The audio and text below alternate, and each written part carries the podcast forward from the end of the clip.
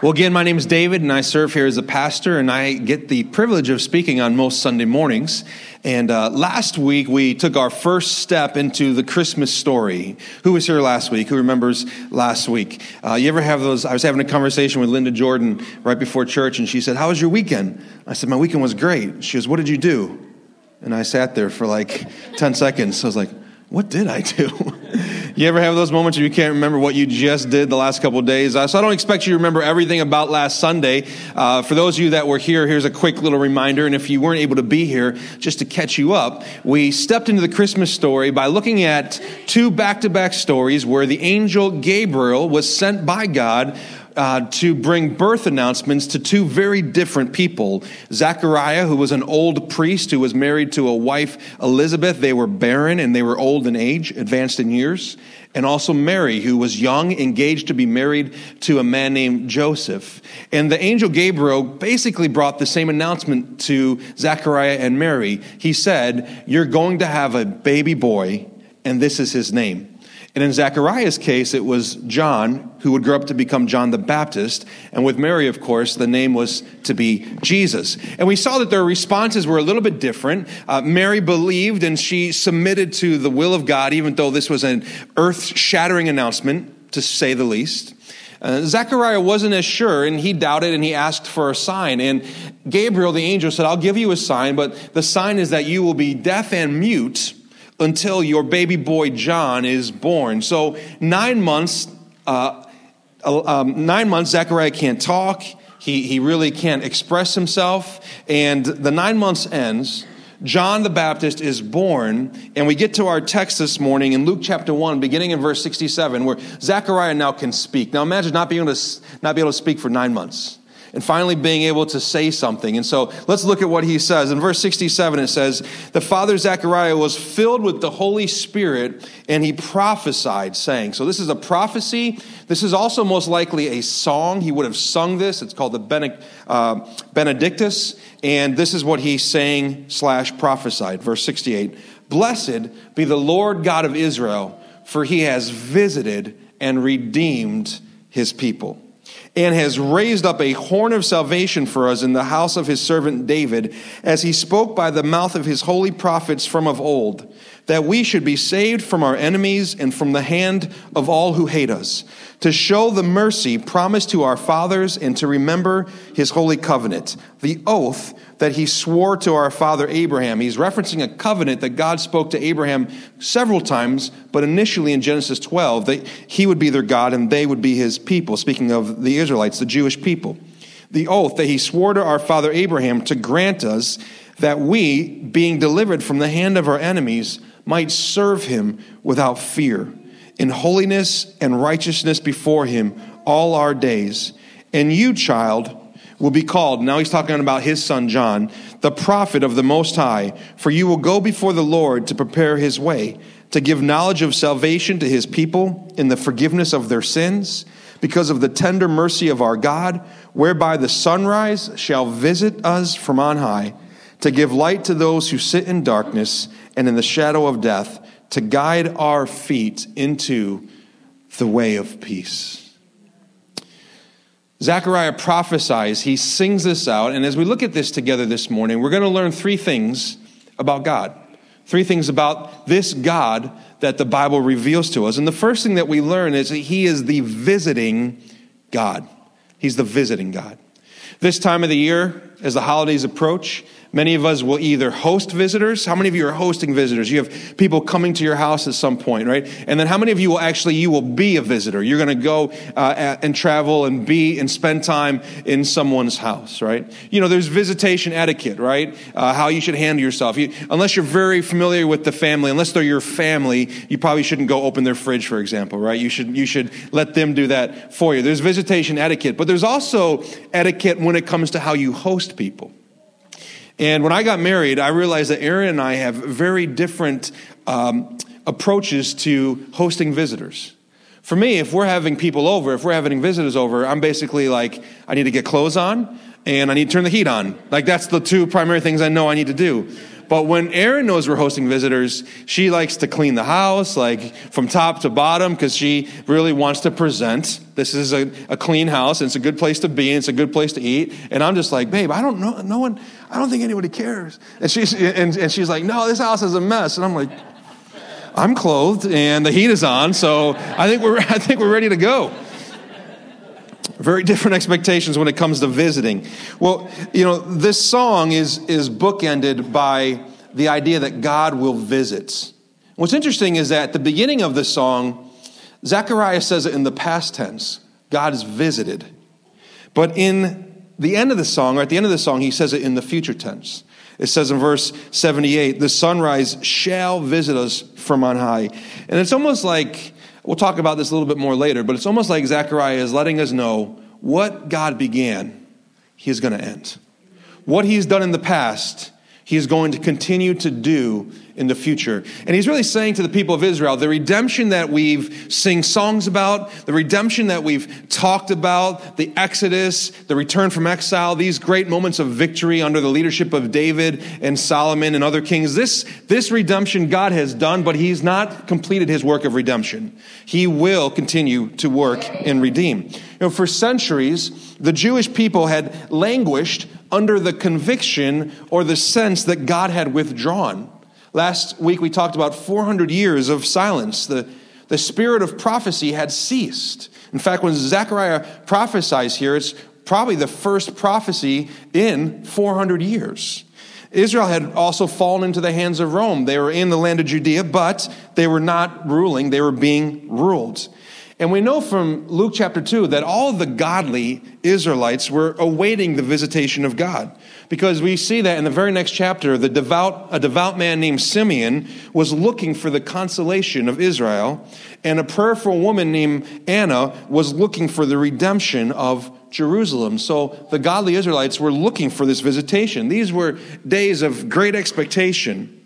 And now it's revealed through Zechariah's prophecy that the long awaited visitation of God was about to happen.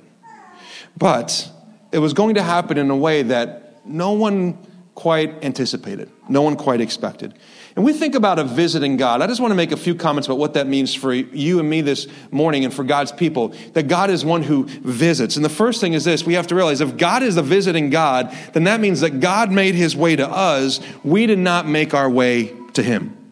We're not a visiting people who figured out how to, you know, the whole story in the Old Testament of the building of the Tower of Babel to either get up or to create a space for God to come down. There's nothing that we could do to get to God. God had to step out of heaven in the person of Jesus Christ to get to us. And this flies in the face of actually most religions and most worldviews. Because most religions say, here's the way that you get to God. Here's the way that you live. Here's the moral standard that you live by. Here's the religious activity that you participate in. And if you do enough things and you do it mo- consistently enough and you get things right and you check off all the boxes, then you've kind of made your way to God. And the Christmas story reminds us you and I could never make our way to God. God's a visiting God. He made his way to us. The gospel says, not here's how you get up to God, but here's how God came down to you and me. So the incarnation reveals a God who made his way to us so that he could make a way for us, right? He made his way to us so that he can make a way for us. The other thing when I think of God as a visiting God is this that God is not ashamed of us. He didn't stay far away, he, he drew near. God didn't keep his distance. He wasn't like a king seated on a throne. He said, I'll keep my distance from the commoners. He's a king who left his throne and came and lived amongst us. He came near. He's not ashamed to associate with us. And when Jesus walked the earth, as we continue to look in the Gospel of Luke, we'll see Jesus found himself often with the poor, with the outcast, with the sinners, with, with the losers in society. That's who Jesus spent his time with because he was not ashamed to be associated with them. And I'm not trying to call you a loser this morning, but I do want to say this God's not ashamed to associate himself with you either. He wants to visit you. One author says it this way This is the wonder of all wonders that God loves the lowly. God is not ashamed of the lowliness of human beings. Christmas story shows us that God marches right in. And he chooses people as his instruments, and he performs his wonders where one would least expect them. God is near to the lowliness. He loves the lost, the neglected, the unseemly, the excluded, the weak, and the broken. And this idea that God loves the lowly and draws near to those who are uh, brokenhearted, downcast, outcast. Not only is that good news for you and I, that's also instructive for you and I. Because if that's how God loves people, then that's how we should love people. Can, there's no one beneath you. There's no one beneath you. There's no one who's gone too far, done too much, that God can't reach down, that His grace can't flow down to and find and rescue. So, as the church of God, as the church of Jesus, as the people of Jesus, we should be known as people who love the lowly. Wherever the lowly are, the people of God should be, showing love, demonstrating the gospel, declaring the gospel. But the other, the other thing we, we realize when we realize this is a visiting God, the other thing we learn is this that God, because He's a visiting God, it means this He understands our greatest need. Some of you are going to open some presents in a week, and they're going to be things you don't need. They may even be things you don't want. And so, you know what you need to do this week? You need to start practicing your, your grateful face. You, you, know, we have three little girls, 10, 7, and 4. Children aren't great at that yet, are they? They kind of let you know what they think of your present. Sometimes even before they open it, they can tell it's closed, right? And they're, they're not very excited about it. But as adults, we, we've kind of matured. We know some etiquette around the Christmas tree. And so you're going to get some stuff that you don't need. But God isn't the sort of gift giver that gives us things we don't need. Everything God gives us, we need. And our greatest need wasn't for someone to simply stand from a distance and, and yell instruction. Yesterday, I was over at uh, Wegmans, and I was tonight. We're getting together with some of my friends, and we're doing tacos. It's taco night, and so I wanted to get some cotija cheese. I don't know if I'm saying that right, but it's a Mexican white cheese, and it crumbles, and you put it on top of uh, tacos. And so I was looking through the, you know, Wegmans has all their cheeses over there, but there's a lot of them. And I was having the hardest time finding it. It was like there's Parmesan, there's mozzarella, there's Gouda. I'm like, where's the cotija cheese? And so I go over to the lady who's behind. Uh, she works in the cheese section. I said to her, I'm looking for the Mexican, the cotija, the white cheese. And what I really appreciate about her is that she didn't just go, it's over there she left her station, she came out, and she walked me over there, and then she walked me right to it, and she, she pointed it out. She probably thought I was helpless, and that's probably why she did it. But, but still, I was really grateful for that. Sometimes I go to stores, and they won't, they won't walk you places. They just kind of point off in a general direction. In John 1.14, it says that Jesus, the Word, became flesh, and he dwelled among us. Jesus didn't sit up in a cloud and say, point, go that way. Do, do that. Live this way. He came near and he walked with us. See, because our greatest need was for someone to come and actually live a life as an example for us that perfectly shows what it looks like to image God and to bear his image well because we don't do it. But even beyond that, we didn't just need an example, we needed the substitute. We needed someone to come and live the righteous life in our place, and that's what Jesus came to do. And so the visiting God reminds us that we don't just need information, which is it's helpful. We don't just need inspiration, although that also can be good, we needed the incarnation. We needed God to become man, to come and live amongst us, and to visit us, and to walk with us.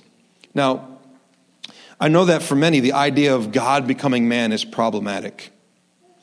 The virgin birth, it seems biologically impossible this idea of God coming in the flesh. And I just want to say that if, if your worldview, if the way you look at the world and make sense of the world uh, leaves no room, leaves zero room for any supernatural influence on the history of humankind, if, you, if you're a total naturalist and you say there's no God, there's no deity, there's, no, there's nothing like that, then yeah, this is a big problem for you. There's no way around it. But if you believe in God or you allow for the possibility of a God, that there might be a little more to our existence and to our universe than what we can actually observe, then what that means is anything is possible. Anything. So here's what I'm trying to say. You can't simultaneously believe in a God and then also say something like, ah, the virgin birth's impossible. Because as soon as you allow for a divine being, a God who can step in and do supernatural things, then something like a virgin birth, it's not an impossibility. It's just simply the act of God coming in and doing something supernatural. And this is what he did. He came and he visited us. The second thing that we see in this text is that not only is he the visiting God, he's the redeeming. He's the redeeming God. Zechariah said, Blessed be the Lord God of Israel, for he has visited and redeemed his people.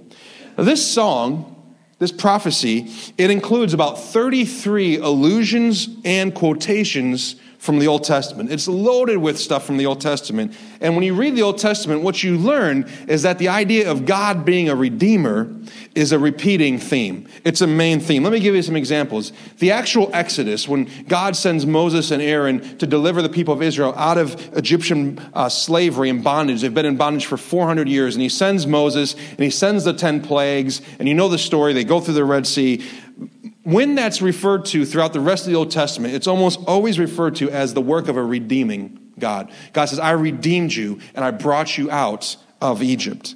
When you read the Psalms, you often see that they are speaking of God as one who is a redeemer. And many Psalms actually are filled with prayers asking for and praying for redemption. In Job chapter 19, Job speaks of the promise of a living redeemer. In 1 Chronicles 17 21, it says that what separates Israel from all other nations is that God has redeemed them as a people for himself. In Isaiah 43 1, God himself says, Do not fear, for I have redeemed you. I have called you by name, and you are mine. In Isaiah 62 12 and in Psalm 107 2, Israel is actually described as, they actually are given the title, the redeemed of the Lord. And then in Isaiah 59 20, Isaiah, looking ahead, prophesies of a redeemer who will come to Zion. So, redemption is a theme that threads its way through the Old Testament and through the New Testament. And so when Zechariah sings of redemption and a redeemer, it's interesting because when, when Zechariah sang of a God who redeemed his people, and he, he sings of it in the past tense, he wasn't just referring to God's Old Testament saving activities. In the prophetic, they would often use the past tense to convey not things that had already happened, things that were yet to happen, but because there was such confidence in God that He would do it, they already talked about it like he'd already done it, right? So the past tense was used in the prophetic to convey a confidence in the certainty of what God would do. But the way in which Jesus came to redeem was a little different, or at least a little bit broader, maybe, than what Zechariah might have thought. Uh, Pastor John Piper is very helpful on this. He, he preached a sermon on Zechariah's prophecy, and I was reading it this week. And I want to read to you just a paragraph of what he said. He's a pastor in Minneapolis, Minnesota. He's an author also. He said this Zechariah, no doubt, is hoping that the Israel of his day will be delivered from her oppressive Roman overlords, and that Messiah, the King of David, will reign over a liberated Israel. And the disciples, you know, they thought this is what Jesus was about also. It has not yet been revealed to Zechariah that this national political deliverance will not happen at the first coming of the Messiah, but only at his second coming.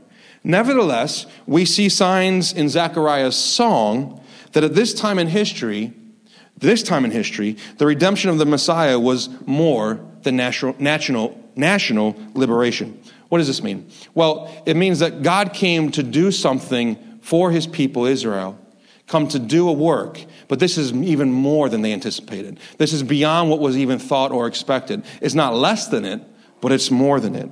In God's supreme visitation in the Old Testament, his supreme act of redemption was, we already mentioned it, the saving deliverance of the people of Israel out of Egypt, the Exodus. What we notice when, we, when you read that story, and we taught through Exodus, I think it was last year, and we looked at this story. And what we noticed was this that Israel's experience of a uh, redeeming, visiting God was not mere God consciousness but it was actually a concrete historical revelation of God in space and in time. Here's what I mean Israel did not experience God in just an esoteric, transcendental, uh, mystical sort of ways. They saw him actually do real things in their midst. Like he showed up, tangible ways, specifically through the plagues, but the ways in which they saw God show up. That God is not a God who stands from a distance and sort of we get to experience him emotionally and spiritually and transcendentally, uh, but we also get to see God's concrete physical work in our place and in our time. And, that, and, and this is what we're going to see with Jesus. And by the way, this is true of you and me too. That God wants to show up in your everyday life in your real life, in your boots on the ground messes and the struggles and the sufferings and the pains of your life, God wants to show up. Why? Because He's a redeeming God and He wants to redeem. My 10 year old Lilia and my 7 year old Caroline, they take piano lessons from their aunt. And Lilia is starting to play full songs now. And she also sometimes sings the words as she plays. And this week, her song is called Money Can't Buy Everything. And so I was listening to her sing, and I asked her afterwards, I said, Lily, read the lyrics to me. And these are the lyrics Money can't buy everything, money can't make you a king. Money doesn't bring success, money can't buy happiness. But the one thing I am sure money doesn't make you poor, money doesn't make you sad, money can't be all that bad. was kind of a cute little out of both sides of your mouth song. And uh, so Lily and I, because I want my girls to think about the lyrics to the music they listen to, I said, well, what do you, is that true? What do you think is true? And so we kind of went through a line at a time. Yes, this is true. Money can't buy everything. Yes, it can't do this. It can't do that. Yes, money doesn't make you poor. It's technically true if you're talk, talking about poor in a just a tangible sort of way. But then we got to the line that says money doesn't make you sad. I said, is that true? And she's like, I don't, I don't know. So we, we got into a good conversation about how uh, actually I think money can make people sad. Because some people spend their whole lives thinking, if I just had more money, I'd be happy. And then they get more money, and they're not happy, and now they're sadder than they were to begin with. And so we're talking about how money can't take your sadness away. And Lily comes out with this. Uh, she just all of a sudden says, But Jesus takes our sadness away. Jesus takes our sadness away. And at first I thought, That's beautiful. Then I was thinking about it more because I've been working on this sermon. And I thought, Is that completely true? Does Jesus take all our sadness away? And I realized, you know, we're in a tension right now between, the, you know, the kingdom of God is already, but not yet. And we have these promises when we look to the end of the story in the book of Revelation that someday it says God will wipe every tear from our eyes. And he will take every sadness away. But what about right now? Does he take all our sadness away? Let me ask you this Has he taken all your sadness away? He doesn't take all our sadness away. Here's what he does it's, it's, I don't want to say it's better, but it's what we need. Instead of taking our sadness away, he joins us in our sadness.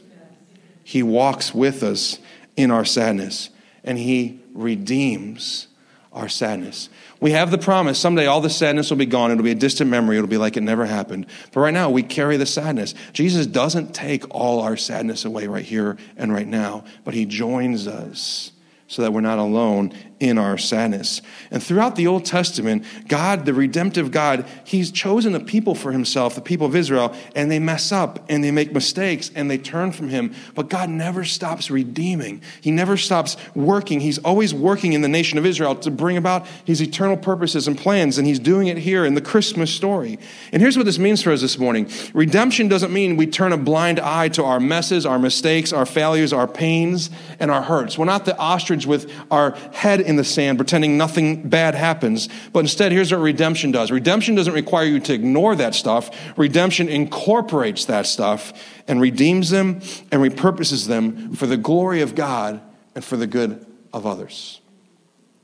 This past week, we uh, had the opportunity to have a really neat experience with our youngest daughter, Madeline. Madeline's four, and if you're new and you don't know us, Madeline has cerebral palsy, and so she has a lot of physical limitations. And my wife, Erin, found this amazing program online called Team Impact or something like that. And what they do is they connect kids with physical special needs with college sports teams. And the college sports teams will um, take that kid into their team as an honorary team member. And so uh, Erin signed up for it, and long story short, uh, Madeline was uh, uh brought in by the Syracuse women's lacrosse team.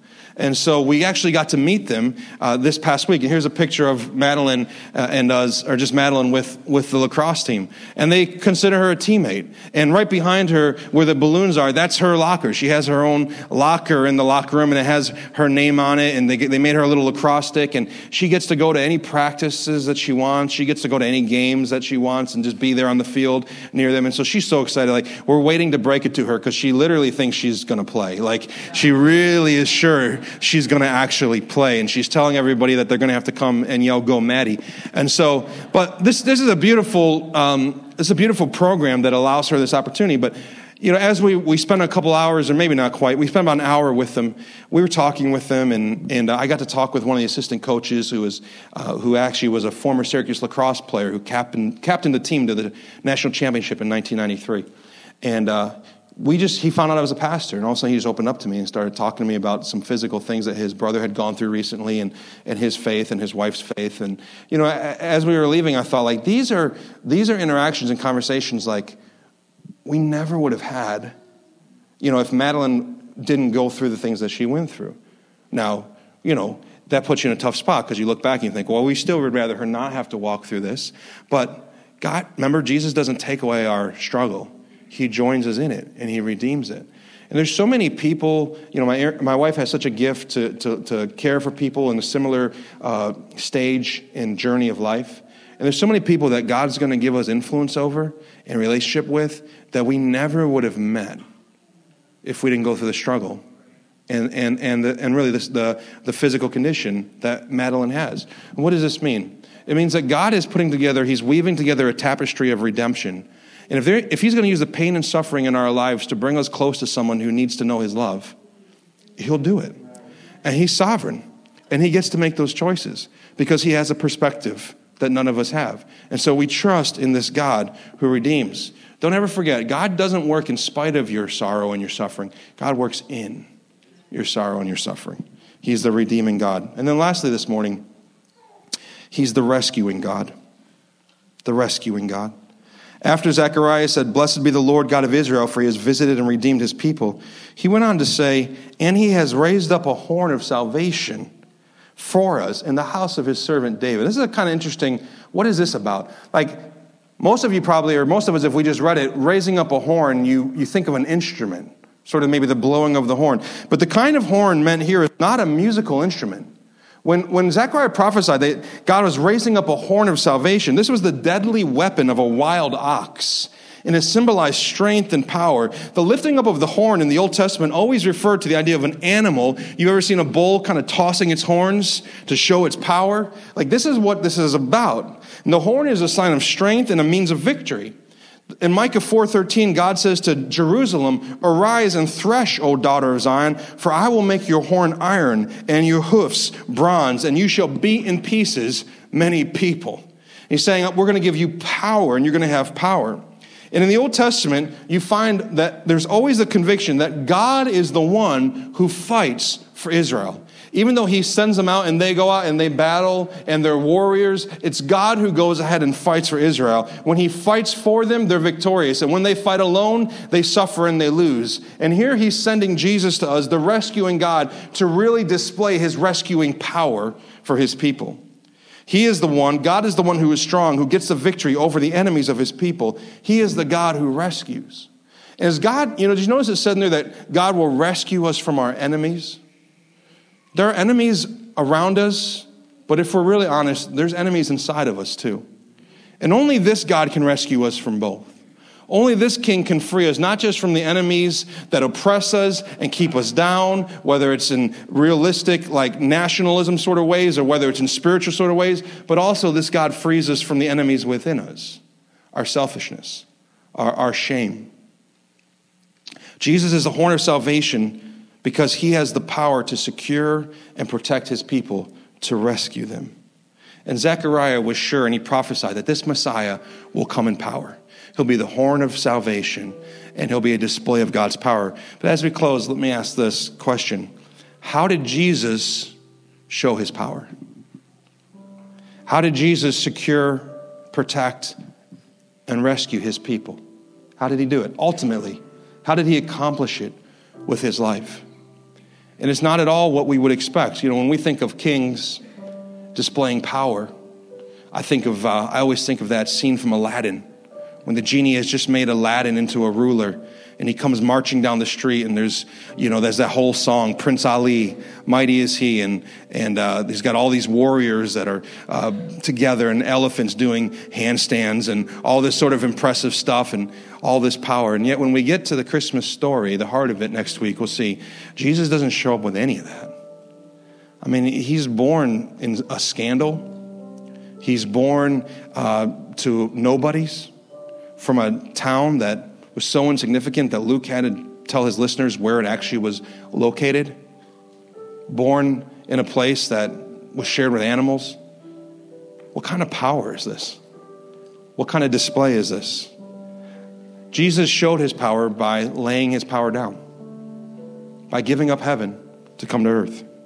Jesus secured a people for him by giving up his security. He was pretty secure sitting up in heaven, the Son of God. He gave it up. He allowed himself to be wrapped in flesh, to be wrapped in the human experience, and then ultimately to be wrapped in our sin, in our shame, and the wrath of God in our place.